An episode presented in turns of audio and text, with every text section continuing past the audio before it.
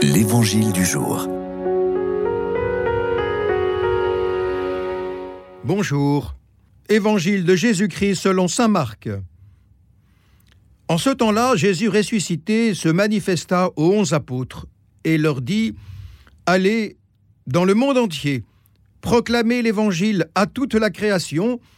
Celui qui croira et sera baptisé sera sauvé, celui qui refusera de croire sera condamné. Voici les signes qui accompagneront ceux qui deviendront croyants. En mon nom, ils expulseront les démons, ils parleront en langue nouvelle, ils prendront des serpents dans leurs mains, et s'ils boivent un poison mortel, il ne leur fera pas de mal. Ils imposeront les mains aux malades, et les malades s'en trouveront bien. Nous fêtons aujourd'hui la conversion de Saint Paul.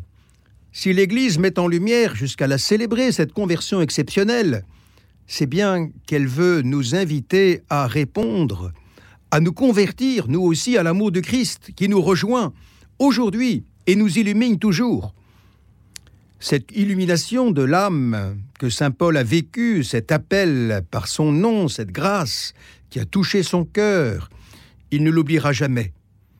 C'est cette rencontre avec Jésus crucifié, glorifié, qui lui a permis de rester à la fois pauvre, mendiant de la miséricorde du Père, et fort de cette grâce qui jamais ne lui a manqué. Cette présence du Christ au cœur de sa faiblesse a fait de lui un apôtre et un prédicateur à temps et à contre-temps de l'évangile du salut aux nations.